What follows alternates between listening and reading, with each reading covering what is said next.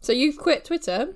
You've quit her. No, I haven't quit Twitter, but I used to like include it in my endless app scrolling. And now I just can't. Someone says something and then everybody else just screams at each other for every tweet afterwards with no logic or conversation. I used to think it was good for news, but even that just annoys me now. It's all Uh-uh. awful. It's awful. So opinionated. Yeah, even people saying sense are spewing crap. And there's so many statements on there that are just like don't take into any any account any kind of nuance or history or context of course because it's like what is it 280 characters or something now. So it's like okay well but that's not really quite true. We all just lie now. That's good. That's good. We all just lie to make a point because truth is dead. That that that that thing you said. Yeah, that stresses me out about this convenience culture of social media where you have to confine everything into such a digestible chunk. Where a nuance is lost, but it's coming to the point where nuance is lost to the point where it's almost flat out lying, yeah and its lack of context drives me up the wall. Twitter is just constant one-upmanship. It was invented by white men so that they could slap their dicks on the faces of other white men. I mean, that would be a sport I'd watch. But Twitter isn't half as entertaining as that. What would you if that was Twitter, I'd watch it. Welcome to Sausage Slam. In the red corner, we have Can we Oh, combine the words Twitter and fadonk?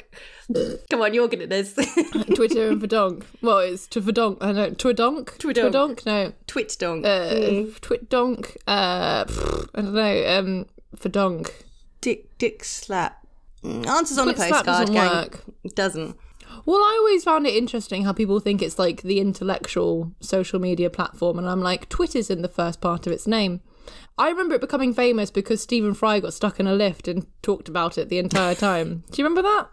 No, but Stephen Fry on Twitter is just an endless example of white male privilege to me. just it? Full of him. his fucking tantrums, and then he leaves, and then he comes back, and then he like rallies against something, and it's just so fucking annoying. You're acting like a tiny girl. Grow up. Ah, I hate the fact that I even said that, but that's what he would say. That's what he would say. It's okay. You caught yourself, and that's the important thing. It's not the first thing you think, it's the second thing that makes you you. it makes you a cunt. Are you still on Facebook? Tell me about Facebook. How's Facebook land?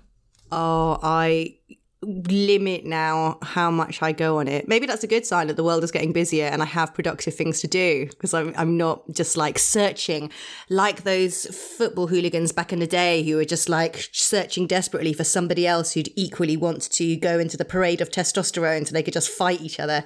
That I tho- those days of my Have they time. not heard of Fight Club? Well, it- it's it's their fight club, isn't it? And and Facebook was mine. Um, so maybe it's a testament to the opening up of the UK that I no longer have endless time to row with people over pointless things. So uh, no, boring. Oh god, can we just have some drama again? No. Yes. Yeah. What drama do you want? What drama do you want? Oh, screenshot worthy drama, please. Stuff I can take pictures of and send to my friends and be like, they said, what? I'm really scraping the barrel. I had to leave Demi a three minute voice note on something that wasn't even that offensive. It just, I just needed, I just needed to be angry about something. Sad. Do you think that's the crux of social media now and the addiction to it is that we've come so almost indebted to feeling angry and feeling impassioned about something that anything else feels like you're flatlining? Yeah, maybe. We're fucked. really, truly fucked. If we're addicted to being pissed off, it's it, we're we're royally we're royally buggered. Well, as you we both know, have we even done this as a topic? Well, it's, it all, they're all platforms No, designed today, for conflict. for. it's designed for conflict. If you guys don't know this, then there's many sources. We- We'll do one one time. Uh, we might have done it already. Lolo and I can't remember what's happened over the past 42 episodes. But you're right, conflict breeds the most engagement, and the only thing that social media platforms care about is engagement. So they consciously elevate conflicting scenarios. So we all spend our life stuck to it. Oh, it's a good thing that anger is the fuel of my life. That and just petty grievances. Wow. Well, the thing is, it's, it's interesting that like people pay quite a lot of money to find that out in therapy, and you did it all by yourself, and I think that's what makes you a good businesswoman. Thanks. Not that I'm, aware of my pettiness. I think I think it's definitely it. If you're aware of your pet, then you're good. A pet petty. Pepper. Oh, But you have been very productive recently. You left me a voice recording, which I listened to, and then was like, "You've thought about things too much." Oh, I have to tell you, I've I've done one of those personalized vitamin things. I've got it arriving next week. What? What's this? So you do a little quiz of like all the things that you're struggling with, or things that you're like. So, for example, I'm really, really tired all the time. Things like that. My girlfriend did it, and she's been feeling absolutely amazing since she's been taking these vitamins. I think they might just be LSD sold to you, but apparently it's not. Apparently some of it's krill. But uh, it's so you you you take a quiz, and it says we recommend these ones. You're obviously lacking in these things from your symptoms that you're sort of describing. Um, and then they send it to you in the post as your as your own personalized vitamin. So I've got mine arriving next week, and I'll let you know how I do. Cool. But you aren't getting hangovers. Part of me finds this a bit disturbing. Oh, it's terrifying. Are these doctors? Or No. Them people with man buns and good advertising. Oh, vegans! Yay! Let me guess. Are they plant-based vegan pills? You can get plant based, mine aren't. Good. Mine are just gluten free. I'm glad. Well, I shall wait to hear all about it. Yeah, but I'm glad the vitamin B is working for you. Happy days. I'll never have a hangover again. Not. Challenge accepted. Oh God, don't. Oh, I haven't got any vitamin B. I still haven't bought any. Get down to your Holland and Barrett. Pick up some essential oils whilst you're down there. Ooh, what essential oils would you recommend, my lady? Um, I've been enjoying infusing jasmine onto my candles, my 7,000 candles I ordered. Obviously, a bit of lavender, some lemongrass. Uh, I've burnt about six, so 5,994 to go. Good. I don't have a lot to do. Uh, You sound like you're busy. Sounds like you're doing the shit. Are you in the studio? I'm, yeah, being being productive, oh, doing shit. Shit, you not. I panicked when I saw your thing, and I read solo, and I was like, solo show. I was like, if that bitch is working on a solo show, I will never do a solo show. I make you all this vow. I I'm doing another one by accident, but Oh, ignore that. Good for Um, you. yeah, I was like, I agreed to it, being like, this will be fun, and I've- now I've got a date, and I have to send off marketing material by Monday, and I hate my life. oh, bloody hell. Okay. Yeah, so is it, it's a tequila rose?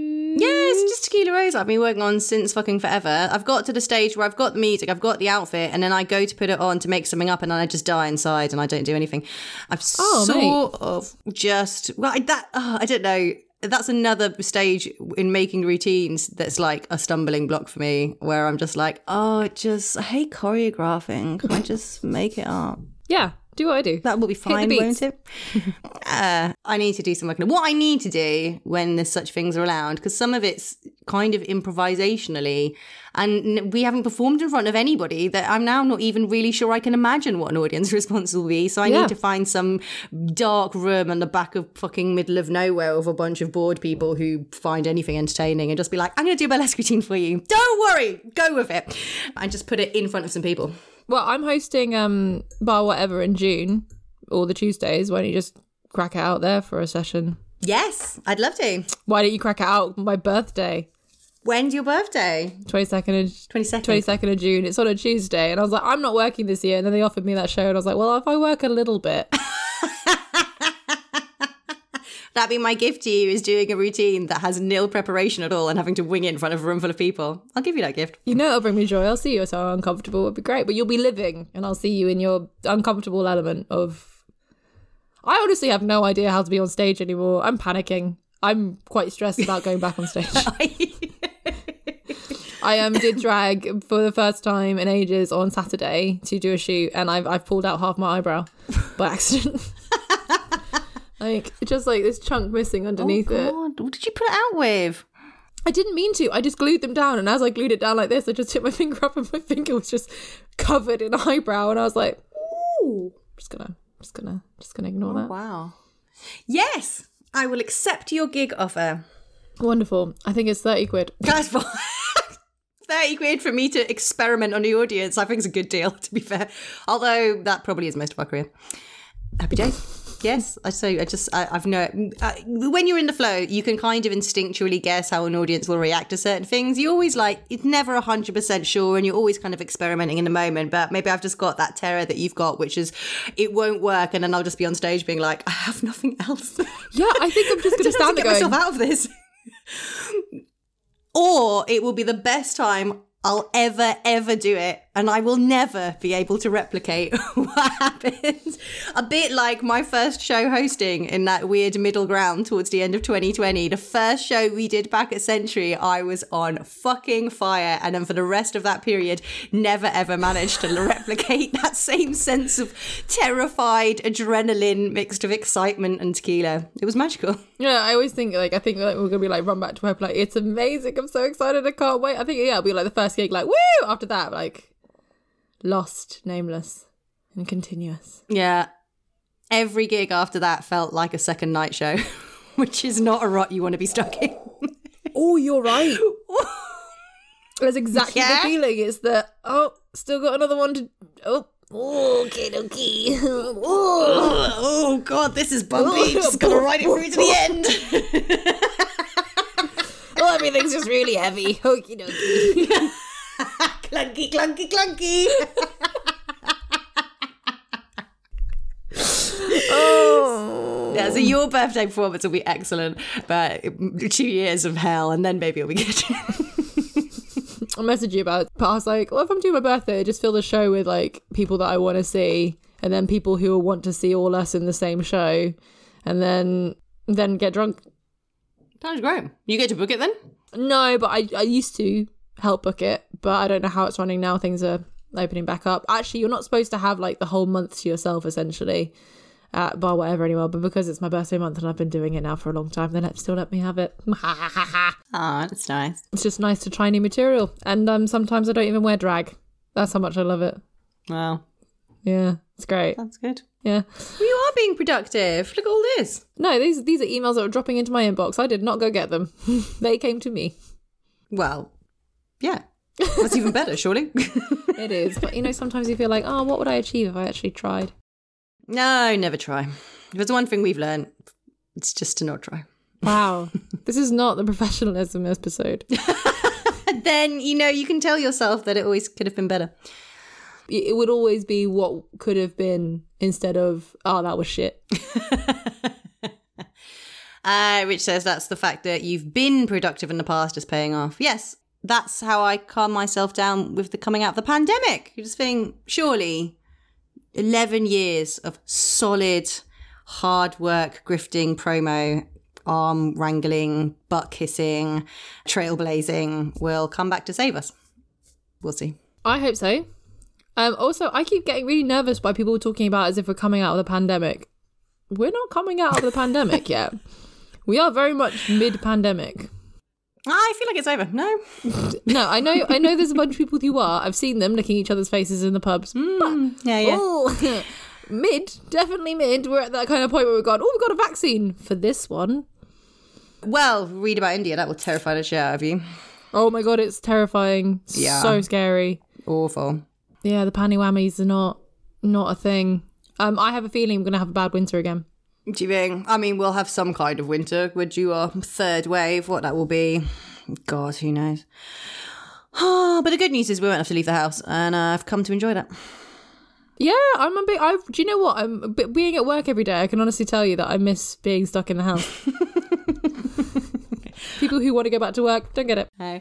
I can honestly say I don't know how we fitted in work around life because my diary's full. I haven't even found time to get my nails done. Busy, busy, busy. Busy, busy, busy. I'm a busy mom. Busy, busy, busy. Yeah, no, me neither. I don't understand. When did we do things? When I used to exercise, I'm not even doing that these days. I don't know. You run though. I ran 25 minutes today straight. I'm so fucking proud of you. That's really great. Thank you. That's really, really great. I'm proud of me too. I did not think it would be possible, but I I did. It's fucking amazing. I, I actually feel physical envy. So congratulations. It's got to be a good thing. Thank you very much. You're welcome. Yeah, well, it was cool. Couch for 5k. Beat that all up. Rich. It's not on brand. It is. Tempest exercise now. That has to go. It has to go. She It has to exercises go. and she likes it. No one can know. anyway, I suppose we should do the topic. Hi, everybody. Good day. Yeah, is your arm okay? Uh, I've had an allergic reaction to something and it's like just heating up and swelling up. It's not fun. Men? Life. Mostly men. Farts. so many farts. Just so many noises. like, how can you make that? Like, how could you? Why does the world need to know that you're yawning? Why? Why? Anyway, so Ah. we could. Welcome to Gin Salt. Is this what it is? Who are you? I'm Tempest Rose. Cool. Who am I? You're Lolo Brown. Great. Here is your rage tank refuel. we were bored of fluffy episodes, so we decided to crest right off the back of abortion, headlong into the lulls of the next hour or so. Um, I was listening to our abortion episode, which I love. Oh my god, it's so good. I love how much we laugh. I love how funny we made it. Uh, Sluts in the waiting room is obviously one of my favourite bits. It's truly glorious. It occurred to me that I just sort of take for granted that when we say abortion is about controlling women, we, we never really gave that any context. And I know it's kind of obvious. I did think maybe it was worth saying that the reason that that's the case is because pregnancy is a vulnerable state.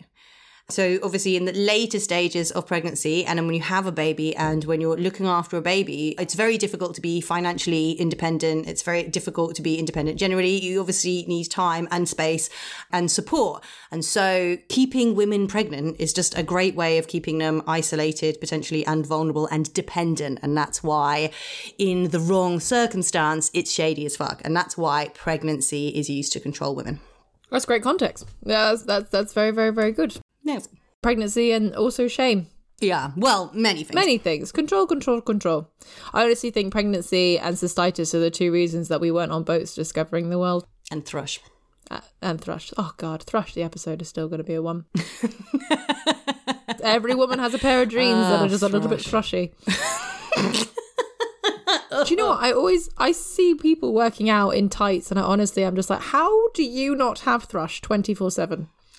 I don't know. I think that with some people's outfits as well. Just like super, super tight man made fabric. Yeah, doing sweaty activities, especially trousers. And I'm like, what? what, what? You just have an iron vagina. How did you just insert Canesten every day just for, as a preventative measure? How does this work? You know, the cunt of steel. no, I, and I'm at that point in my life where if the pants aren't 100% cotton, I can't wear them for more than an hour because I get an itchy poond. Yeah, as we discussed. Lace, designer, thongs. Nope. Here are my baggy, elastic, broken cotton panties full of holes. Thank you, vagina. Oh, yeah, with those wonderful acidic stains. Gotta love them. Yeah. Oh, yeah. Yeah. Slightly bleached, and you're worried about it as a teenager, but now you know it's totally natural. Which sways us into our wonderful episode. Woo! Tempest texted me yesterday uh, asking about what was it yesterday? I don't know. Time. Yeah, probably. a week ago, a year ago, I don't know, asking what uh, what we should talk about, and they gave me a wonderful list. But um, my personal favourites was um, self belief versus uh, delusion, which was absolutely impeccable, but I think far too nuanced, and we couldn't do it without bitching about someone directly, or uh, lies we tell women. Me. Yeah, my list is completely incoherent. There is no order to it. It's just things that I wrote down as I was thinking. Do you have a slight coherency into what you want to talk about? Um, no, mine looks like a spider diagram. And then there's lots of linking arrows because so much of it can just be grouped under one heading. But I feel like it's fun to break it down. Uh, I feel like you've probably got more comedy ones, and it, the mine are mostly just screaming into a pillow. Okay, cool. Well, we can interchange it throughout. Do you want to hit me with one of yours first? um, yes. Which one shall I start with? Uh, if you're skinny, you'll be happy. oh, I've got one that's similar. yeah. Fat is a bad word. Ah, nice. Underneath, I wrote equality now means that more people can hate themselves for profit because I'm aware that the skinny thing does cross all genders, but I feel like in its early stages, it was definitely a tool with which to make women mentally beat themselves. Yeah, of course, definitely. And there was there was no winning. There was no prescribed like actual skinniness. There was no anything. But if you weren't, it was just like unattainable goal. And it's still around today in diet culture and gym culture. Is like there is there is happiness. There is there is happiness, but it's the end of a journey. It's not the journey itself. It's just mm. it's like you're like you're invalid until that point, and we're seeing it now with like, come here to lose the COVID weight. Oh god, fucking COVID weight is toxic as shit. And hearing people just, just blase in conversation, just really rip into themselves for putting on weight, just is it's so horrific, isn't it? On twofold. The firstly is that, you know, that that's the thing that's on your mind right now. And I don't blame the individual. It's like a societal brainwashing. And then, like you say, like, what, that's the worst thing that can happen to you that you've put on a couple of extra stones or a few extra inches. Uh, yeah, it's fat phobia. Yeah, and of course you've put on a couple of inches. You, none of us have been doing the thing. Oh, oh my god, have you seen, have you heard the advert on the radio for the car? Can't remember what car it is, but it's the advert that does this. Oh my god, it's going to make you punch someone in the face, but it starts like this. When people were baking banana bread, you were out there making new ideas. When people were sitting on the sofa, you were up for your 5 a.m. run. When you were something, something else, you were making and doing things and changing stuff. And I was like, who the fuck was this person getting up at 5 a.m. for a run? I don't know. Oh, I felt ill. What's it advertising? It's a car. I think it's a Jaguar. oh, of course. Oh, like people who own Jaguars did any of that shit. Yeah, no, they had someone to pay to run for them. They had exactly. someone moving their legs. but it's it's I was listening to it and I was just like, that is the most toxic advert I've ever heard. Like this idea that like you are invalid or unworthy of anything because you've lived through a pandemic in whatever way you needed to live through. Oh. Sorry, that was just my rant. No, no, it's a good one. That. I did enjoy it. I'm also mm. now feel sick, mm. which uh, I assume was the intention. Um, yeah. Fuck Jaguar. I might also, it might not be Jaguar. I should double check before we say it. But also, fuck Jaguar. Jaguar is not necessarily a nice car company. No, I feel like there's got to be some toxic shit there.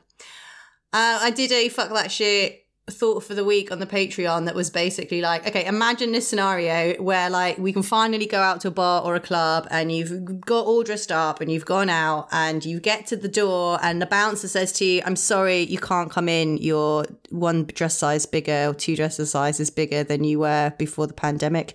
My point was is that this is nonsense. Like this, like this weird barrier that I think we all have. Like before I can get back to my life, I must lose all the weight that I put on in the pandemic um, because otherwise, like, I can't set foot outside my fucking house. It's like there are so many things that you can enjoy and do, and hopefully more and more in time. Stop putting your body size at the forefront as there's some kind of barrier, and it's it's the same part the same thing, isn't it? Like my life will be different if I was thin.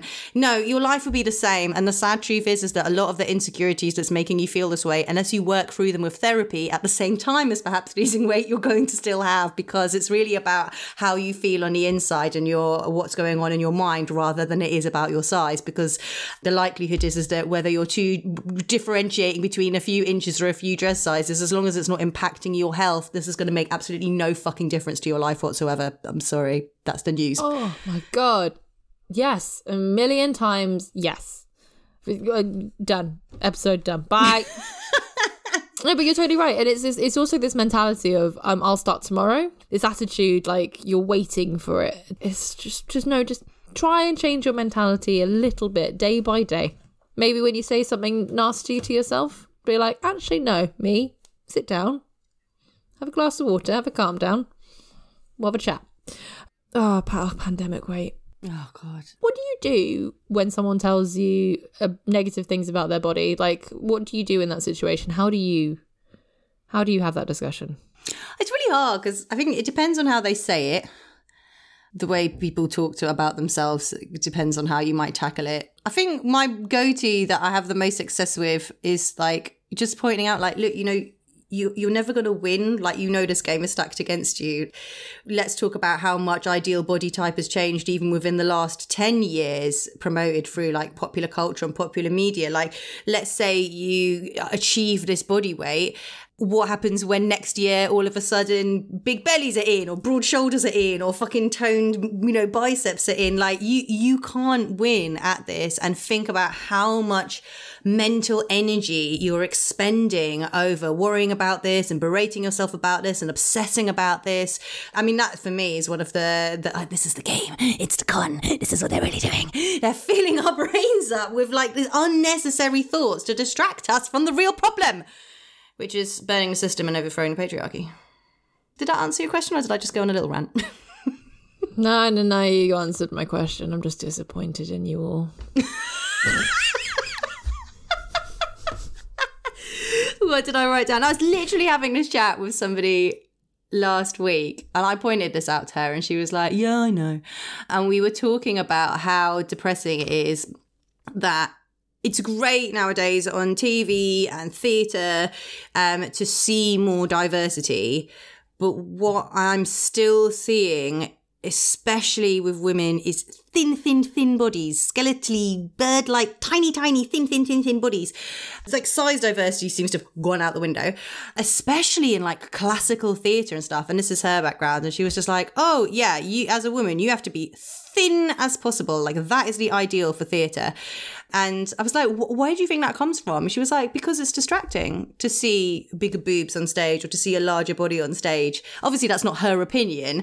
She's just like noticing. I'm like, okay, but what if, what if, what if everybody had diverse bodies on stage? Then it's not distracting, isn't it? I just thought it was a really interesting thing. I don't, I understood exactly what she meant, but neither of us could really explain it. I think it's to do maybe just with taking up space that you're not really allowed. I don't know. What do you think? I think you are right on that point. I was going to say, I think it's to do with taking up physical space, especially if it's a woman's body on stage. Women taking up space in general is distracting. Like boobs and bums and things like that. They're like, if they're big, then they're distracting. It's like, well, no, it's because it's taking up space. It's not any different. Um, and the truth is, if, if there was more diversity in a whole rally of ship on stage of like people looking like of things it wouldn't be distracting because it would be like looking at a crowd in a street.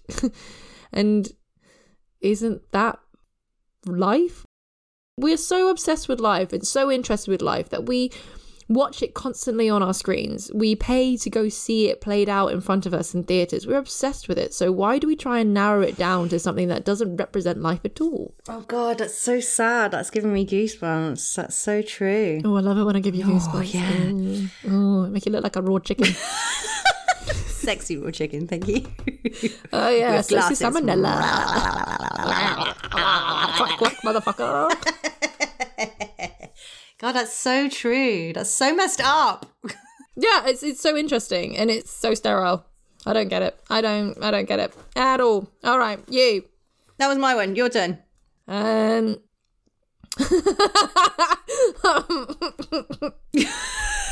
not that funny. I'm so excited. I just remember writing it in a rage. Um, I've just written. Um, so the title is "Lies We Tell Women," and my fourth one down is just H and M underlined like four times. Oh my god, this is about H and M sizes. Yes.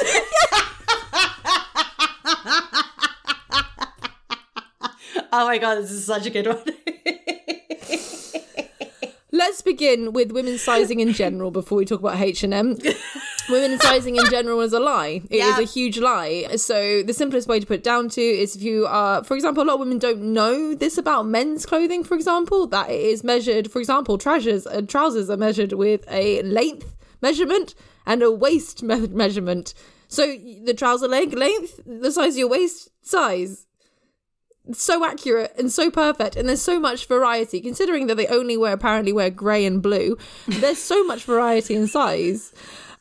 And also there's the same for like um blazers and jumpers and things like that. There's a chest measurement and there's a length measurement. It's it's really accommodating for length versus width. It's really really great.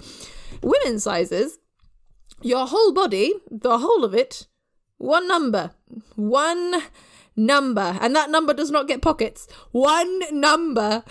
and it's truly inconsistent. So, for example, if it's like buying a pair of trousers, like an eight fits like roughly this size waist to this size waist in general. However, clothing companies have made a fortune out of sizing things wrong and just making you have to buy different clothing and it's absolutely infuriating the biggest criminal of all is H&M and even though they swear H&M. by the fact that they have not changed anything that they follow sizing regulations every single woman listening to this podcast will have bought a H&M item two items in the same shop and in one section they're a size 6 and in the other they're a size 14 it doesn't make any sense. Also, it's this idea that you can equate a person's value and shape down to one number. So if you go above a size 14, you're immediately you're Satan's cunt. Are you really a woman unless you've cried in an H&M dressing room, knowing that you're being ridiculous, but crying anyway? Under some horrible strip lighting with like a makeup smeared white wall and a rickety curtain which doesn't really cover anything. Oh god. Also, if you really a woman if you've secretly celebrated that you're like a size lower than you thought you were. It's horrible. Of it's awful because you're playing this gamble of like you're winning or losing. Like, oh, I'm now a size eight today, and I was, I was like, no, no, no. It's just sizing. Like, why? Why do we have? Why? Are, there is a reason I can't get jeans to fit, and it's a simple fact that they don't give me measurements. My body is just too perfect. There's no jeans that fit me on the thigh and on the waist. Yeah. None of them. Too much of a differentiation, and I'm so sorry. It's groundbreakingly beautiful, but there is nothing that fits it, and it's just Oh, it yeah, the size thing is insane. And just to double down on this, just so just so if this is news to you, understand. A 12 is completely different, not only me- proportioned and measured. Sorry, proportions and measurements are the same, so I don't know why I differentiated them as two different things in every store. And I only knew this when I was younger. I did fit modeling um, which just means that those of you who don't know what it is, if you have certain proportions and you don't tend to lose or gain a lot of weight, I miss being in my 20s, then you can be like a living model for shops to try on clothes. It's actually incredibly well paid, but it's one of the most boring, soul destroying jobs I think I've ever done because you, they literally treat you as if you're a mannequin and they'll talk about your body as if you don't exist, even to the extent where they'll just be like, oh, yeah, it's stepping a bit there, isn't it? what was the funny thing I said one time? It's like, oh, we keep making all of our sizes bigger. It's because the MD got so fat, so now a 12 has to be bigger. Hmm. Like, just talk about you and your body and your lumps and your bumps. Like, that's not even. There are other funny stories, but this is like 10 years ago, so I can't remember it. oh my god, I had no idea you did Mm, yeah, this. yeah. Because for a while I was, um, which store was it? Um, not River Island. Begins with D. Dorothy Perkins. Dorothy Perkins, thank you. yes, I was like, it begins with D, it begins with D. I was a perfect Dorothy Perkins size 12.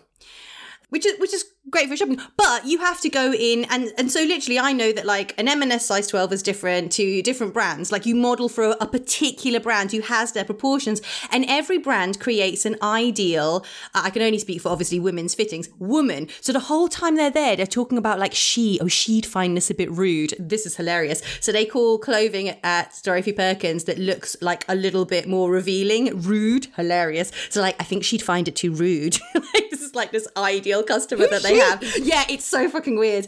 Uh, again, you don't exist. You're just in the room whilst they approach you and talk about how they'd much rather do your job because it must be really easy and you get paid a lot better.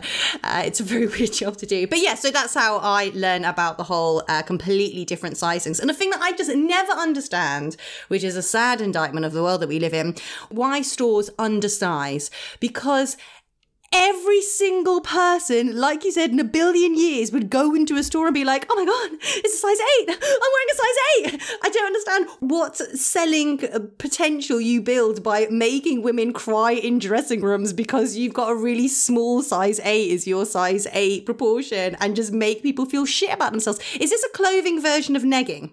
No, I have I have a reason for it. I, I follow a, a male comedian. However, I will strongly recommend them for being incredibly well spoken about this particular issue around women's clothing. Okay, so it's to do with this kind of unattainable kind of goal. Like, so it clothes are marketed and aimed, and the perfect woman is the skinny woman. That's what the clothing looks good on. That's what they market. That's what the, the people who are going there are shopping to look like that person. And if you make them too small, then they know something to do with them feeling like oh, something to do with it being unrealistic but still attainable. Okay. I don't know. I will find it and look into it, but I remember listening to the reason and being like, oh, okay, cool. We're absolutely massively fucked. And this comedian guy is great. He also did a whole swimsuit section. Hmm. He did a high heel section. He did a swimsuit section where it was like basically about swimsuits and how they make them in completely unbreathable materials, both revealing and unrevealing at time and unflattering, but making them a material that constantly gives you either BV or thrush. And I was just literally like, Wow. I'm almost impressed. almost, almost. But yeah, no, women's clothing in general is an absolute myth. That's why I've just point blank stepped away from it. I, I've like made a vow. I only buy suits now and shirts from charity shops. I've just given up because it's bullshit. You buy shit online, and the whole pandemic, everyone's been buying shit online, and it's like, what size are you? I'm like, I don't know. What size am I today? Who knows? Oh, God. Ugh, it's hideous. Bra sizes are a lie as well. Oh, bra sizes. I can't, we can't even go into this because I, tr- there used to be a way to check your bra size. Sure, I'm sure there were lots of issues with it. But now when I Google how to do it, because I did it the other day, there's like 7,000 different ways. Like every brand has their own way to measure bra sizes. How is this helpful? Why can't we just have a system around this? Oh my God. So it's impossible. You know the um the number at the bottom is based on like the circumference of your chest to the difference of like the depth. So like the measurement at the bottom doesn't make any sense because it's supposed to be the circumference of your entire chest from like nipple to nipple. But your extension from chest is obviously a lot bigger in one section than it is in others. None of it makes any sense to me. I've tried of it makes this year to recheck my bra size and it's impossible. We have to do it per brand. Basically, it's all fucked. Everyone's doomed. Go to bed. Yeah, I think that's it because we could actually do a whole show on dress sizes. We could do a whole show on pockets. I would. Ha- I Yes. I now I since four years ago have made a rule that I refuse to buy anything that doesn't have a pocket in, nice. and uh, my mental health has improved because of it. We could definitely do a show on pockets. Yeah, we should definitely put a pin on that for later. Okay, I've got one. Your wedding day will be the best day of your life. We know it's not the best day of your life. That's we not know true. that. Your theories around wedding day is my favorite. There's uh, what's the line you say? It's a party for everyone else. It's nothing to do with you. It's nothing to do with you. Yeah, let me be the one to tell you this.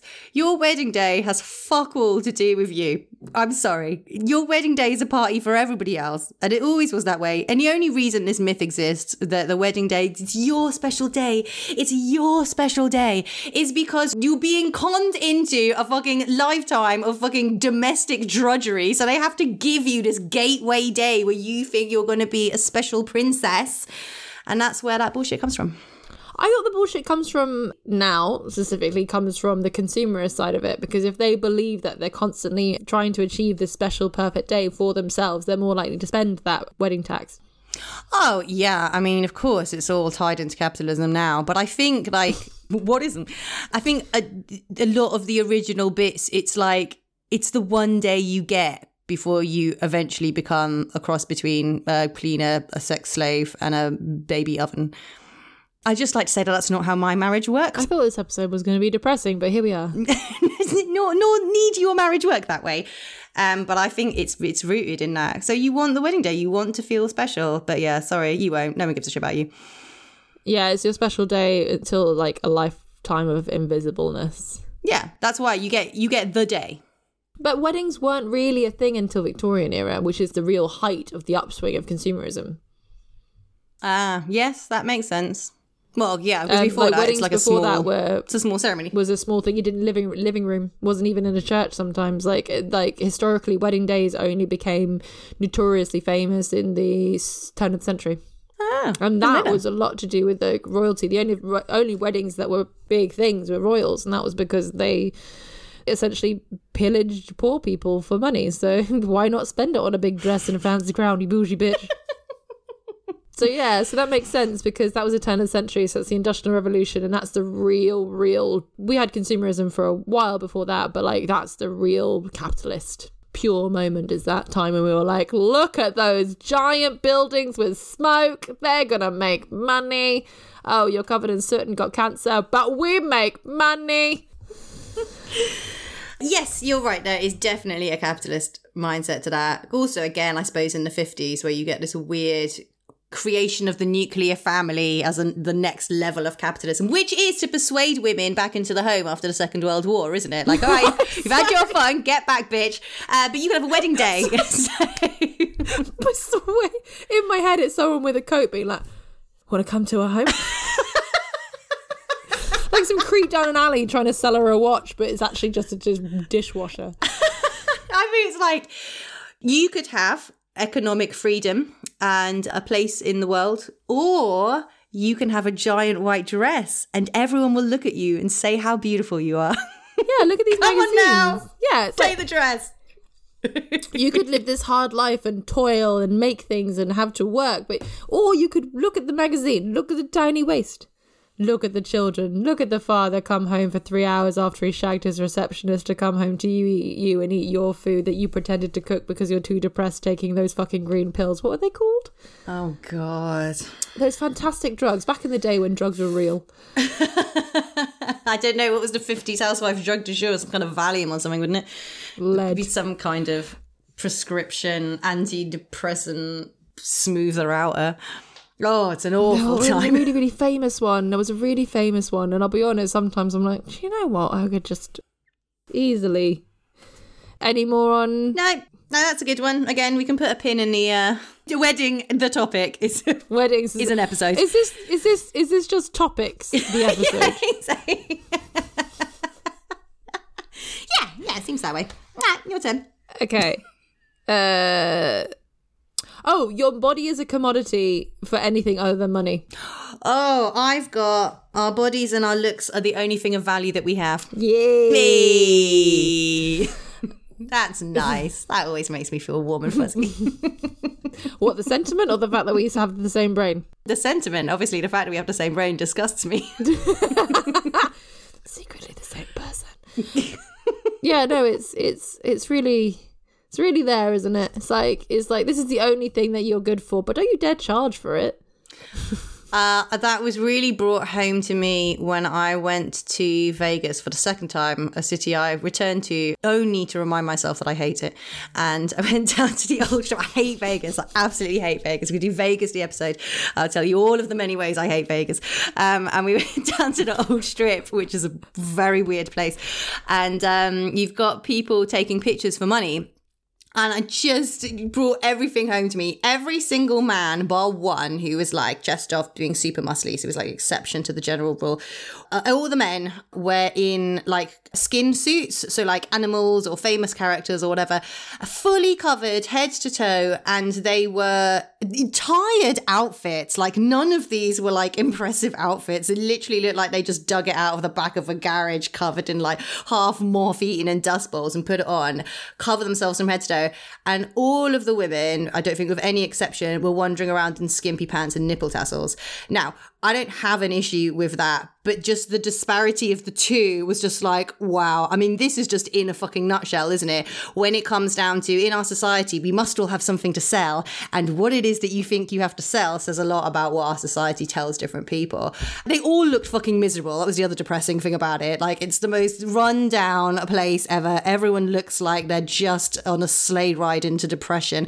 And it was just like, awesome. Yeah, there's no gender imbalance here at all. Brilliant. Happy days. Thanks, Vegas. That gender imbalance about anything performative always drives me nuts. Like the amount of time I do gigs and I'm like encrusted and naked up to the nines in all fantastic manner of things. I spent three hours on my makeup and like there's some guy wearing like a three dollar Smiffy's tuxedo thing that's like just not a rhinestone in sight, not a tailoring to sniff at. And I'm just like, how are you getting paid the same as me? More, probably. More? Oh, don't. I'm not looking forward to going back that. Yeah, no, it drives me up the wall. I hate it. You see it in London. We don't see any naked ladies take pictures with. You only see you only see people in shitty outfits. I love the sideshow performers in Covent Garden. There's some real lifeblood of London entertainment there. Like I really do. There's some really amazing people there. People who can hold a crowd for 30 minutes without doing their big stunt yet. Yeah. Beautiful showmanship. No, that's fair. I applaud it. I just don't want to watch it.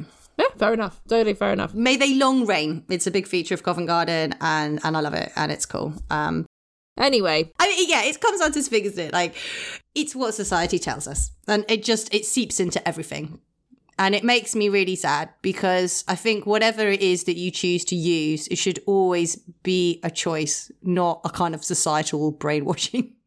It's really sad. Oh yeah, no, definitely, entirely.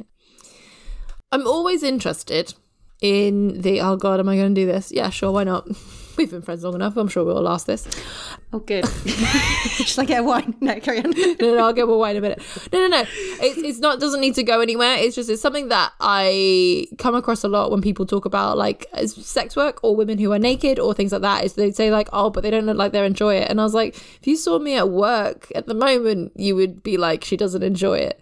It's a case of there's some people like you don't necessarily have to enjoy your job to do it. It doesn't necessarily mean it's a degradation to it. It just means you're doing what you're doing. And I'm always curious about it when it comes to like nudity. Always interested with it. No, that's an interesting point. Just more of a statement. It's fair. I shall mull it Also, over. I don't know if I want to stand outside and take pictures half naked with strangers because sometimes we do walk about in places and I know how horrible a lot of audience members are. The general public, much worse. Oh God, yeah. No, I, I totally understand what you're saying, and I've never thought about that before, so I shall ponder it because it's a good thing to love think a good about. pondering. I do, yeah, to uh, uh, unpick that well- in my mind. What does it boil down to? It's this weird thing of like.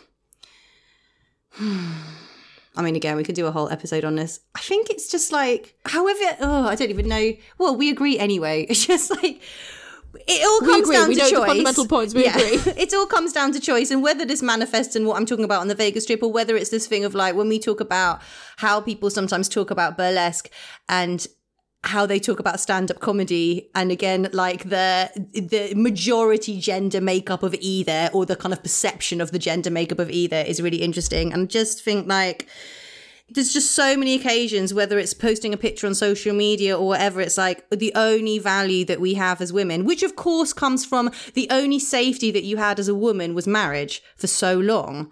And so how you looked and your attractiveness was a vital element of your survival. That's what a big part of what a lot of this is rooted in. Because if you weren't married, you you didn't have any access to any kind of society, any kind of security. You were just kind of kind of trash, essentially, in the eyes of the world. You were a spinster. A financial burden. Yeah, exactly. Uh, who wasn't like you then leapt off into a world of freedom without men. you were kind of a big burden on the family. And so that's where that comes from. It comes from the very real period of time where that is the only value that society thought that we had. And the sad thing is, is that we still haven't really quite unpicked that. We really haven't. It's in the veins of it all. Like it, you just can't escape it. Yeah. And it's to the point where it's like even now, almost every taxi driver asks me if I'm married. It's just like. Uh, no, and then I, oh, it's okay, it'll happen. I, when? Tell me, I don't want it. So I can guard against this shit. Yeah, I get taxis quite regularly at the moment because of the times that I work and public transport doesn't exist at that time. And yeah, almost, I'd say once a week at least, I get asked when I'm having kids or when I'm getting married. And if I say my usual answers, then I am bombarded with all sorts. Oh my god, I forgot to tell you, I had like a full on like evangelical anti gay, anti abortion, anti everything, anti COVID taxi driver. It was really fun. Uh, four o'clock in the morning. Brilliant. Yeah, I sat down, got in a taxi, and I was like, "Hi, good morning." He's like, "Good morning." He's like, so he turned on the radio. It was just a preacher, preacher radio, and immediately he was just like, "I am here for this for the next twenty minutes. Buckle in. I want to hear about some God." And uh, he's like, "Have you heard the good word?" And I was like, "I didn't realize you still said that." Did you say you listen to Gin Salty? no, I actually said I didn't realize people said that still. But hi, um, which good word? He's like of our Lord Jesus Christ, and I was like, "Oh, your Lord Jesus Christ. That sounds lovely, but they're not mine." And they were like, "You should let Jesus into your heart." And I was like, "Don't make an into my cunt joke." but I was like, "No, I'm I'm I'm atheist. I'm I'm not really your your audience for this." And then he says, "Can I ask if you um if you're married?" And I said, "I'm not married." And they're like, "Do you have a partner?" And I was like, uh, "That is true, yes." And they were like, um, "Are they a man or a woman?" And I was like, "Let's enjoy oh, this." wow. This is a lot. both. and they were like, you just watch their little eyes explode in the mirror. And I was just like, I can't wait for the next 20 minutes of this. To which I received seven and a half minutes of explaining to me how I was going to hell for polygamy. And I was like, no, polygamy is only um, if I'm marrying them, and I'm not married to either one of them, so I'm not committing a sin. And and then lesbianism is going to send me to hell as well. And then when I told him that I was going to give him a terrible rating on Uber for being a homophobic misogynist, he all of a sudden changed his tune. didn't realize it had that much power. Wow. I mean, I'm surprised that didn't occur to him before. What is it with Uber recently? I got into a raging row with an Uber driver last week. I should have written a complaint email, but then it just goes on your to do list forever. So I had Naya with me, and it was really, really late. It was like getting a cab at like one o'clock in the morning. No, it would have been earlier than that. Doing? We just got out of the freezing cold so I'm going home so I guess it was probably about 11.30 anyway it was dark One o'clock in the morning, eleven. We don't know anymore. it's all the same. So you're supposed to, but it's good etiquette to put a message in to say that you've got a dog. Um, so I put the message in, but he doesn't read it. So he turns up and he's like, "You're supposed to message. I'm not taking a dog." And I was like, "I did message. You didn't read it." And so he refuses to take me, even though he's just a tiny little fucking dog. He's just going to sit on my lap. So I was so pissed off about the fact that he'd obviously like made me wait, then wouldn't take me.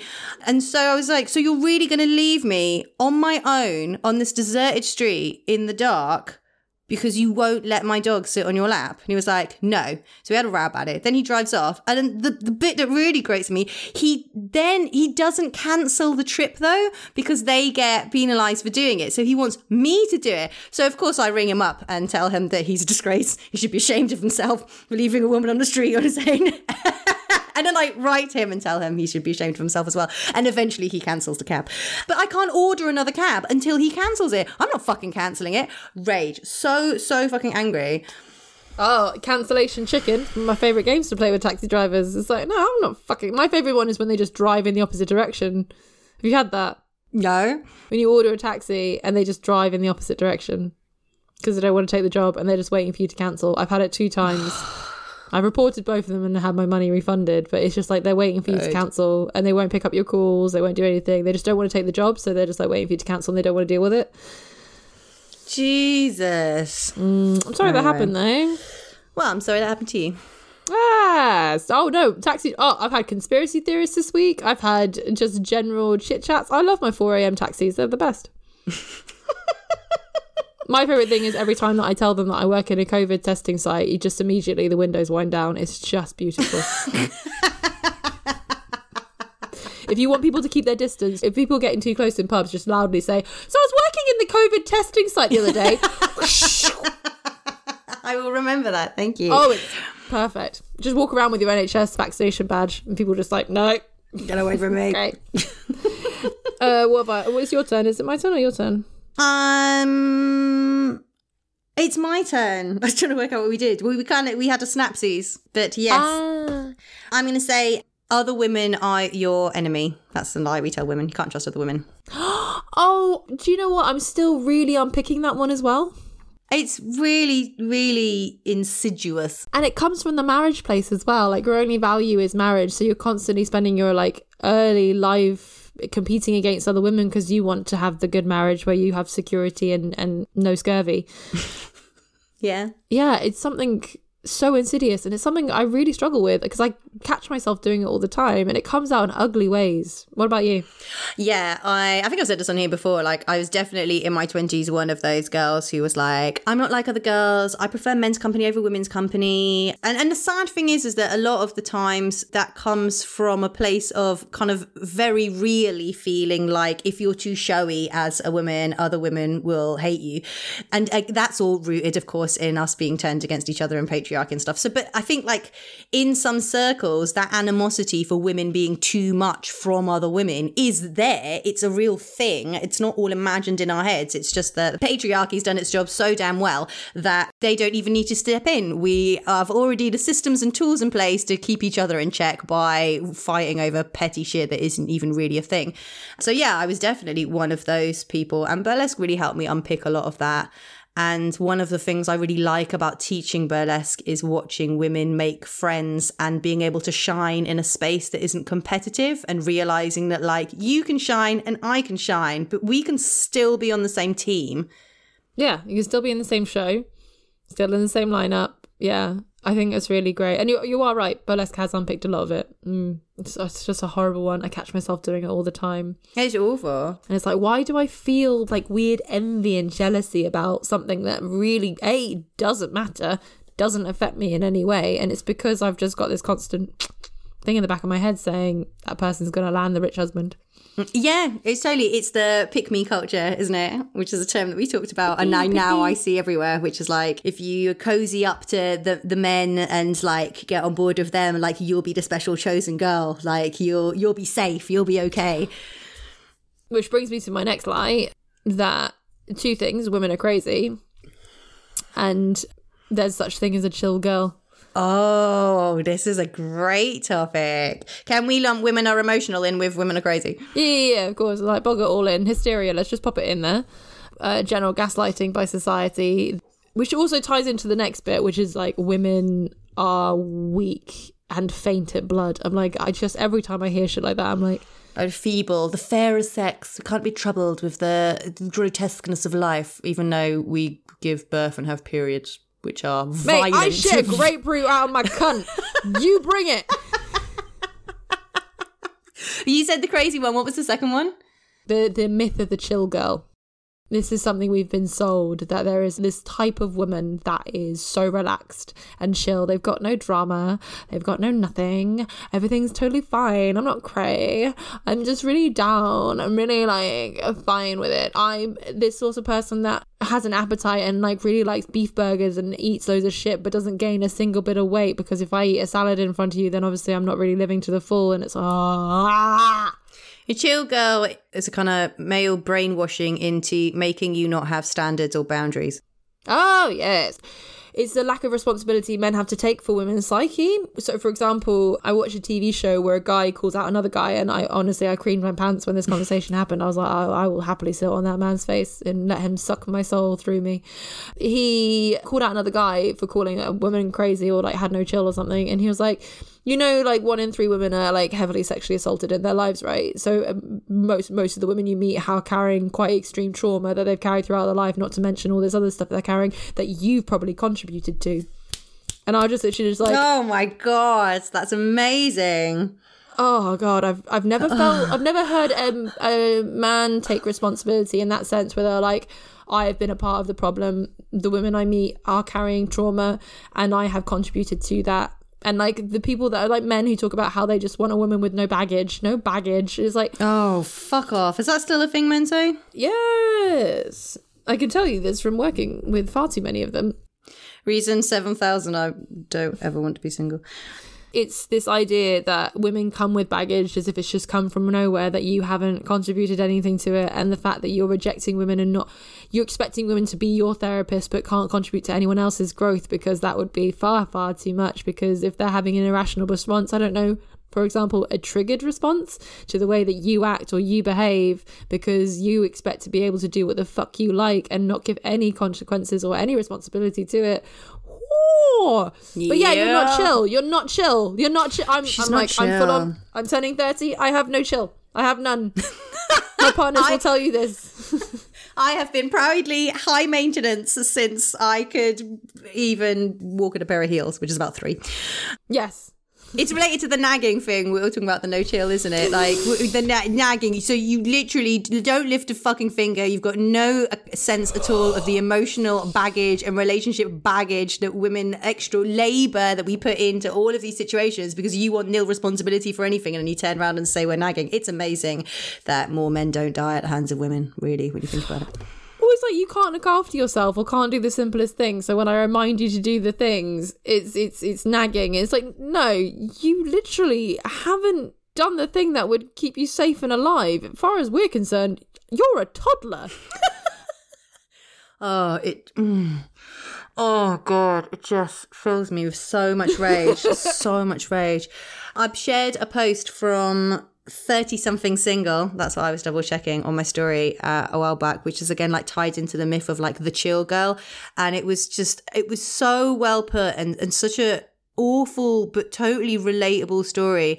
And the person was talking about how they were i don't know a lot about the it's a, a poster on instagram So if I make a wrong assumption, sorry guys, but they were fuller figured, large bodied, and when they were younger, they were told that like, oh, you never get a partner, no one will ever want to have sex with you because you're fat, um, and they were like, this is nonsense because actually, like, lots of people find fat bodies erotic and sexy, and there are loads of people who would find me very, very arousing, but that's not what society has told me. So uh, they were like, I've put myself into so many harmful situations growing up, and stayed with in abusive relationships and with people who treated me like shit, and I would let them because I wanted to be so chill. Like I was so grateful that they would have sex with me that I didn't want to like I wanted to be that super super chill girl because I just thought like nobody would ever ever want to be with me. No one would ever want to love me. So it was like they were doing me a favor. And I just it unpicked so well the awful connection between like insecurity and all everything that we're told about being worthless or shameful mixed with like this this uh, the chill girl. Fuck off.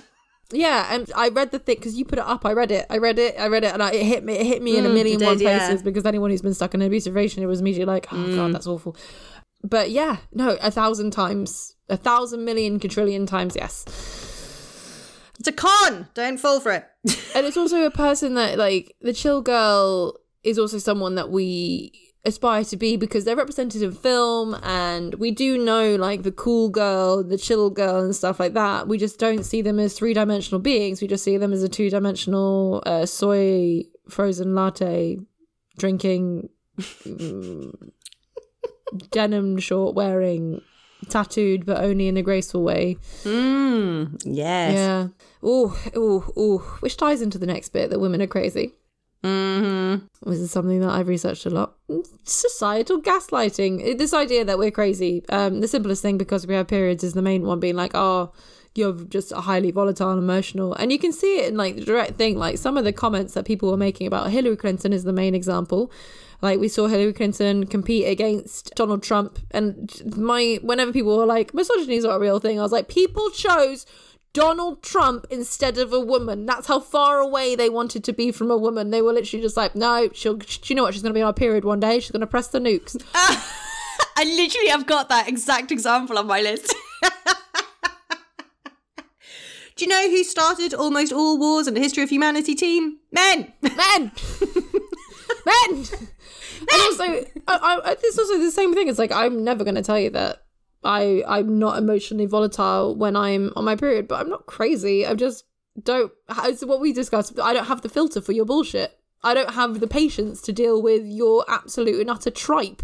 I'm exactly the same. I just don't have the time to listen to why it's not your fault. Oh, Uh, this myth that the crazy is connected to the, the overly emotional, isn't it? Which is like the period thing and women being unstable. And that's an excuse for women in leadership and an excuse for women in business. And I'll tell you, this is a stone cold fucking fact. I have found more men in positions of authority emotional to deal with than I ever find women. Whenever I work with a woman in a business scenario, I'm introduced to somebody who's like, I don't know, the venue manager or the, the co-producer or whatever it is. I'm always just like, oh, the sense of relief is just palpable because I can, for the most part, expect a fairly smooth, non-bumpy, non-emotional, non-gaslighty ride. And so often, so many of the negative traits that we're told that women, for example, in business have, I very rarely experience from women, but I very often experience with men. Same. Same, same, same, same, same. Tantrums. The tantrums I've had to, to deal with with men and producers and bookers of that sign. Like, oh, as soon as I'm working with women, most of the time I'm just like, oh, mm. Oh, it's, mm. it's amazing. And just the mm. amount of word policing that I have to do when I deal with men as well. Just, oh, it's so fucking tiresome. Whereas i'm just have a plain conversation a lot of the time with a woman. Mm. No, this needs to get done. Yeah. And when you say that to a man, oh my god, they just don't like it. They don't fucking like it. Yeah, I've had so many men storm out of rooms. So many. I know. They're little temper tantrums or having a bad day or, oh, God. wow, yeah. Wow. Mm. It's a lie we tell women. Yeah, I've yeah. Oh, I hadn't have not thought of that, but yeah, I've experienced a lot of that. Yeah. Mm, it's great when you unpick that one.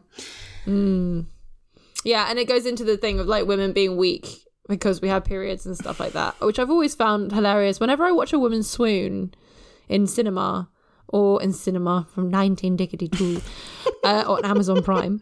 I always am so confused by this whole idea that we just faint at the sight of blood. I'm like, I, I appreciate like anyone who saw an open artery would feel physically faint, but like most women I know are pretty hardy when it comes to like blood, guts, and anything, and gore. And there's a point in your life when you like look down in the toilet and it's every single bodily fluid in one place, and all of a sudden you realize you're a lot sturdier than most people. Uh, just remember who watched Jesus die. That's a t-shirt I really want. Uh, we should definitely do women in leadership at one point. I'm reading, I've only just started it, Justina Mutale. I hope I've said her second name right, but she is Sadie Sinner's mother. And she wrote a book called The Iconic Art of Female Leadership. I'll double check that title, we'll put it in the references. And it's doing wonders for unpicking what I think successful leadership is. And uh, we won't talk for hours about this because we could, but we'll do it another time about the lies that we tell over what a successful leader is. And they're often like very geared towards quite negative masculine traits. But in actual fact, they're not actually proven results wise to be effective leadership. And a lot of those skills we think of as feminine traits. Oh, wonderful. No, Uh, yeah, because uh, like a good manager isn't dominating or a good leader isn't dominating, they are nurturing. Mm. Yeah. Oh god, I'd love to I'd love love to hear all your thoughts on that. I think that would be incredible. And I'd love to read the book as well. Hmm. That's wonderful. Oh, hang on. Have you got another one to give me? Um, yes. Oh, which one? How dark shall we go? no, let's do something like, um, well, light. Uh, being in a relationship will make you happy. Oh, we're constantly selling this lie that there is happiness at the end of the tunnel. yeah, there's a theme here, isn't it? There's a theme. There's a theme that you'll be this thing. happy. Not today, not today. But if you do this, you'll be happy one day. Yeah, and what a relationship looks like. Like love is supposed to hurt. Is that one? Oh. yeah, yeah, I got that one down too. It's not real love unless it hurts. oh god, that's awful. Yeah, it's. Yeah. Mm. Hey guys, listen to our relationship red flags episode if you want to delve deeper into this one. Boop boop. uh, yeah, no, I, I don't really have anything to add to that one apart from yeah. What would you like to elaborate on that one? No, I think you've done it all. Uh, the only thing I wrote down was like, there's a nice quote which I think is like, grief is the price you pay for love. And I think like we've confused, like, yes, like if you lose somebody you love, either because the relationship ends or because they pass away or some other circumstance, like, you know, you really, the love that you felt for them will make that loss so hard. But let's not confuse that with living in what is essentially a state of permanent grief whilst you're in the relationship with somebody. It's not meant to hurt when you're in the relationship, okay? This is a later thing. And we just seem to have like confused Later, the two. you hurt later. Yeah, pain later, not now. It's, it's the wrong way around. We've been telling this idea that happiness is at the end of the tunnel, but it's not. It's death. yeah. You'll be miserable and in pain because it's love and then you die. Oh wow, this is great. Um, hang on, I've got one. It's a mixture of the two. yeah. If you play by the rules, nothing bad will happen to you. Yes.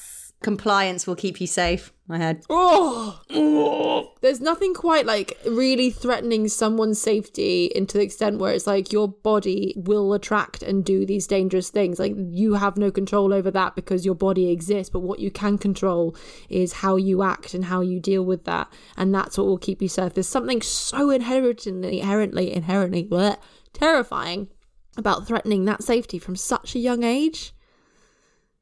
Oh God, Yeah. never gonna quite unpick it. It's always gonna be there. Oh, it's it's awful. This is like all of the rough little ones I've got are related to this, which is like it's the responsibility factor is a lie that we tell women. Like we simultaneously make women feel responsible for almost fucking everything, whilst really underneath it we're responsible for very little. And that's kind of linked to a lot of this, like the whole, you know, what you wear matters or it's your fault. This idea of fault, like I think women just spend their life constantly in a state of anxiety about what we've done, how we've acted, what we've said, and then therefore how we've caused negative things. This is bullshit. It's bullshit. And it's really fucking sad and dangerous and terrifying. No, I yeah, Th- yes. Guilt, fault, misery, pain, Shame. Blame. Death. Do you have one? Well, I'd say the rest of them. So related to that, what did I got? I've got it's your fault, which I've just said. What you wear matters. You can win by playing the game. I think that's a really interesting one to unpick. There's not time to do it today, but I don't know. Like to Welcome to There's Not Time, the episode. great topics that we aren't ever really covering. I've written down hill chase. I don't know what that means. Oh, he'll change. Oh my god, lies that we tell women. He'll change. Oh my god, he'll change. You can fix him. Because if you're a good enough person and you do the right things and you can fix him and you're the only person that can because you're the only person he trusts with that vulnerable side of him. No, he's an abusive, manipulative narcissist. Get out of there as fast as you can because you're going to lose the best years of your life on them. Ah, what she said. There's a really, I now see as disturbing saying that an ex said to me that I think is like quite a common thing for people to say, which is it's the woman that picks the man. And what it really means is that eventually men just get kind of bored and they'll they'll end up being with somebody in some circumstances who just puts up with a lot of their shit. And if you tie that with this notion that women can fix men, you get a really fucking toxic combination going on. Yeah. Yeah, you're right. Oh, that's awful. Oh, that's like that feels like the texture of like like leftover honey on your fingers. it's just like no. Oh, it's, it's awful. Mm. No, I think you're right. I think yeah. Oh, hang on. That brings me to my next lie. The best years of your life is a lie. No. yeah. Carry on. Yeah, it's this lie that like you have a finite amount of time to achieve all the things that you want to achieve, and then you're useless to the world. Uh, if you don't have a baby by 22, then pff, what are you going to puff out? Dust? And it's mostly bullshit. Have you heard about um, Google offering to freeze female employees' eggs as part of their um, employee program? No. Inherently, on the surface, you're like, "Oh my god, that's so like revolutionary, giving women control over their bodies, giving them the opportunity to work on their dark. career." It's no, no, no. It's it's obviously it's dark. It's terrifying. It's basically corporation. they- they- they- there's a corporation monopolizing your fertility and being like, "We've got your eggs. Well, number one, we've got your eggs." Da da da da da. Uh, also, what- like they're simply like making you work consistently. There's no risk of you because they're like, "Don't worry, you can do it later. Don't worry, you can do it later. Don't worry, you can do it later." And you just work and work and work and work and work. It's why they have free coffee.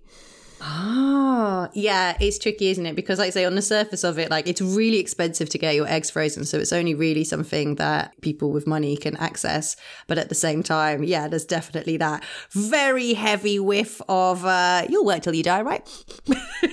Yeah, you don't need kids now. No, You, you work later. You're a strong, independent woman. Yes, you are. Back to now work. work on this for three hours a day in the morning before you've eaten your breakfast, and then you can work a full work day. Oh, do you need to sleep? No, here's a soya latte. Second time I've said soya latte in this episode. you, need a soy latte. I, I'm not allowed coffee after midday because otherwise I won't sleep. It is nearly your bedtime. Uh, oh no, good news. I don't start work till 6 a.m. now. Oh my god! Oh? I sleep in until 5 a.m. Bloody hell! So That's excited. very excellent.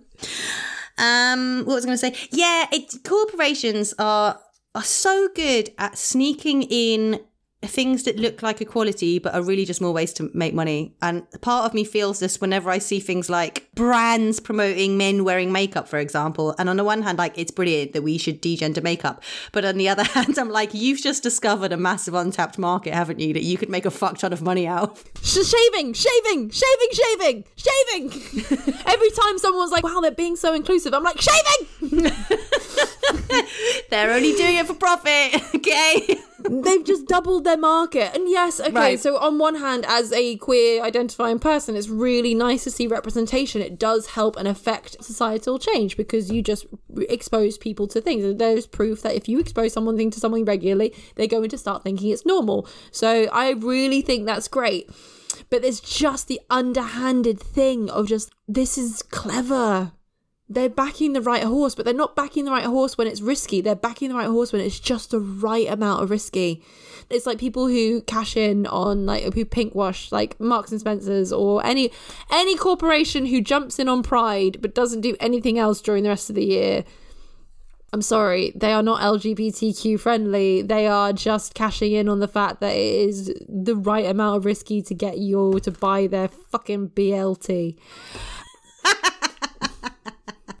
Should we do an episode called Lies Companies Tell Us? I think we should just create our own corporation. Qu- question Have you watched Cloudy with a Chance of Meatballs? no.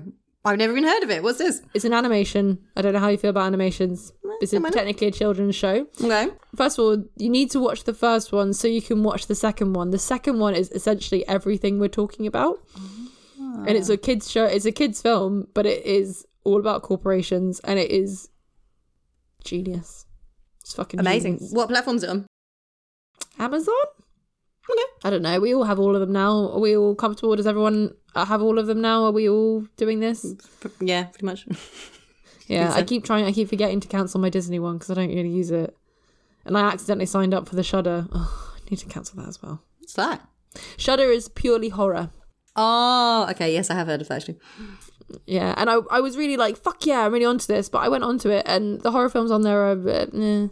I could get any of those horror films anywhere else essentially, so I'm like, mm. uh, it's a shame that it hasn't really worked out. Lovely idea, but not so much. Have I got anything else to contribute? Uh, the only ones I've got is your pleasure is secondary, and your life is pain.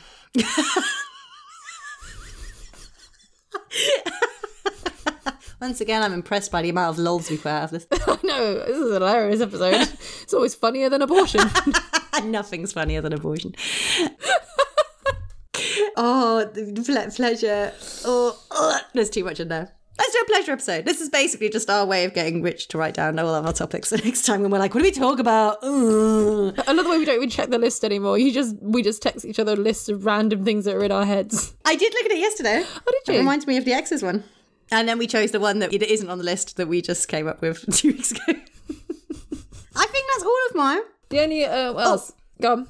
I'll just check the Instagram. Oh, We uh, put a little story up for you wonderful people to see if you wanted to contribute anything to ours. Oh, and we have got a few. Uh, so we've got you have to be friendly at all times and play dumb so men aren't intimidated. I mean, the sad thing about that is that I don't think that's a lie that we tell women. I think that's just a really shit truth. yeah, I'm with you. I don't think that's a lie. I think men are intimidated by anything that's not a blowjob, and even them, they're still yeah. bamboozled. Um, you are not worthy of pleasure. Oh, that's related to what you've just said.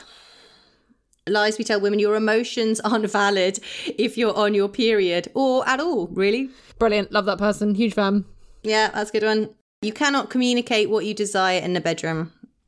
Yeah, it's related to the pleasure principle, I guess. Such a performative sexuality.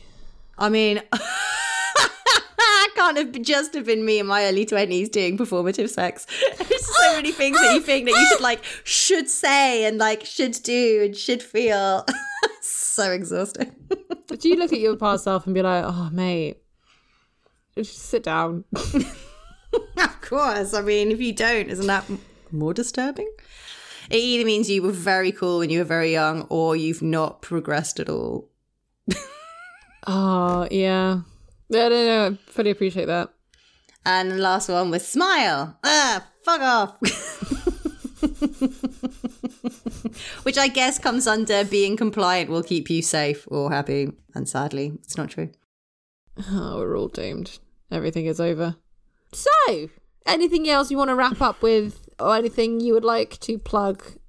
Lies only. I'd like to say that I don't have a Patreon, nor is the beginning of the month anyway a good time to sign up to it. It's not filled with really useful information and also just frivolous, wonderful fun. So don't give me your money. don't spend anything on artists. Uh, we don't need it. We're, we're very wealthy and we've got a secure industry to come back to. So um, keep your money. We don't need it. Yeah, our industry is standing strong. Um, in fact, I'd say it's one of the strongest around at the moment. Indeed. Strongest it's ever been. So when you see those ticket links pop up, don't buy tickets. Don't do it. Don't do it to yourself. No, no, no, no. We're just putting it there for fun. Uh, I would not like to thank Kate and Jay and all of our patrons for being epic. Did Lolo plug? Lolo did not plug, but Lolo has nothing to plug. Don't lie. Do I? Then you have some classes or something? Oh yeah. Okay. Um. So I teach shit and things. You are totally right. I do have classes. So I'm putting up another two classes of Fuck It Button. The others are completely sold out. So these will be for uh, June and July. So I tend to do one a month. Please check out my Instagram, my social medias on those confirmed dates. I also have two places left on uh, It Would Be Nude Not To workshop on the 13th of May, as well as five left on the June 10th one, but I'm sure I'll release more dates on that one as well. Um, outside of that, I'm naked on OnlyFans. It looks like lols, and uh, there's shows that are going to happen. Come see them. Come see me. I'm doing a solo show in in June. It's going to be hilarious. What's this solo show? Ah, so the Vaults contacted me being like, Do you fancy doing something new? And I was like, Yeah, fuck it, go on. And they were like, Yeah, we've got an empty shop space. We're just going to put shows in there. And I was like, Empty shop, that sounds brilliant. Let's do it. You know, when I went through that really, like, really productive, creative spell about three weeks ago? Like, I went just through a weird phase of just three days of doing stuff. It was one of those mistakes. Oh, so that's quite ambitious for somebody who's told me often that they don't feel particularly creative at the moment. Oh, yeah. I thought it'd force me to be creative. Also, I'm get- now getting, like, flashes of creativity, like shell shock flashbacks of, like, moments of, like, there was a time. There was a time when gigs were good and fees were normal, and then it all went wrong. Do, do, do, I'm going to sandwich in Kate and Jay. Thank you for your subscriptions. That's the best we're going to have today. Yeah, it's great. But then COVID came at night. oh, Oh, I needed that. Oh. oh. Um. Yeah, I'll let you know more about it as I know. But all I know so far is it's called Brute. nice. Mm. Or Will it be Brut. suits ahoy? Yeah, essentially, it's Brut. gonna be newts, suits and knives. Hey. Well, sounds great. Hey, everybody! We want to keep bringing you awesome content. So, to do that, we now need to give ourselves a little bit more time to make sure that we're bringing you the goods as things come back to work. So, come back to life, rather. Come back to work. There's plenty of time for that. Not yet. Um, so, we are going to be moving to an every other week format. Sorry if that's bad news, but the good news is, is that there's like fucking tons of Ginsel episodes for you to catch up on in the meantime. There is so much, all sorts of things there, and I, we will be stronger and better for it, and we'll have more lols and more material because we will be out in shows making memories once again for a short period of time before we're locked down all over again, and we have to relive this consistently until we die. Let's all meet up in the year 2000. Won't it be great when COVID's finally gone? Okay. it's time to stop. I've become delirious. Okay. I know, me too. I think that happened about 20 minutes ago. you could just keep talking and talking and And talking. talking and talking. We're rich, there's nothing to do. Well, to be fair, we don't, we haven't spoken that much in ages, so this is us catching up for a while. It's true. Yeah. No. Thanks, Rich. Thanks, Rich. Huge Rich. fan of your editing work. Love it. Always make us sound good and coherent. It's fucking impressive. I'll be honest. Every time I'm like, do you know what? It's just we sound like you can barely hear hear me slamming the table every time Tempest says something. You can't hear the fourth glass of wine that I'm knocking against the microphone. It's absolutely phenomenal. It's magical. Yeah, do check out their podcast. I might be wrong. UK, all about music and albums. Absolutely wonderful work. Rosie Verbose, hats off to you still for the jingle. Check out Visible Cabaret and Rosie Verbose on Instagram. Yes, and a absolutely massive, stonking, smelly, slappy, huge thank you to you, dear listeners, for tuning in and supporting our podcast. We strongly appreciate it, and we are looking forward to seeing you next Tuesday. Every other Tuesday. See you next next Tuesday. We're now just continental. So you wanna be a showgirl? A star of cabaret. But the closure of the theatres leaves a hole in your heart and in your day. Well, here's two artists who miss burlesque gigs, performing and acting moronic. People who, when life gives them lemons, just slice them up for a gin the mock in mocktail, the cock in cocktail. Let them show you how. It's gin salt with tempest rose and low, low brow. Give us your attention. You know the song? I don't. What the fuck are you singing?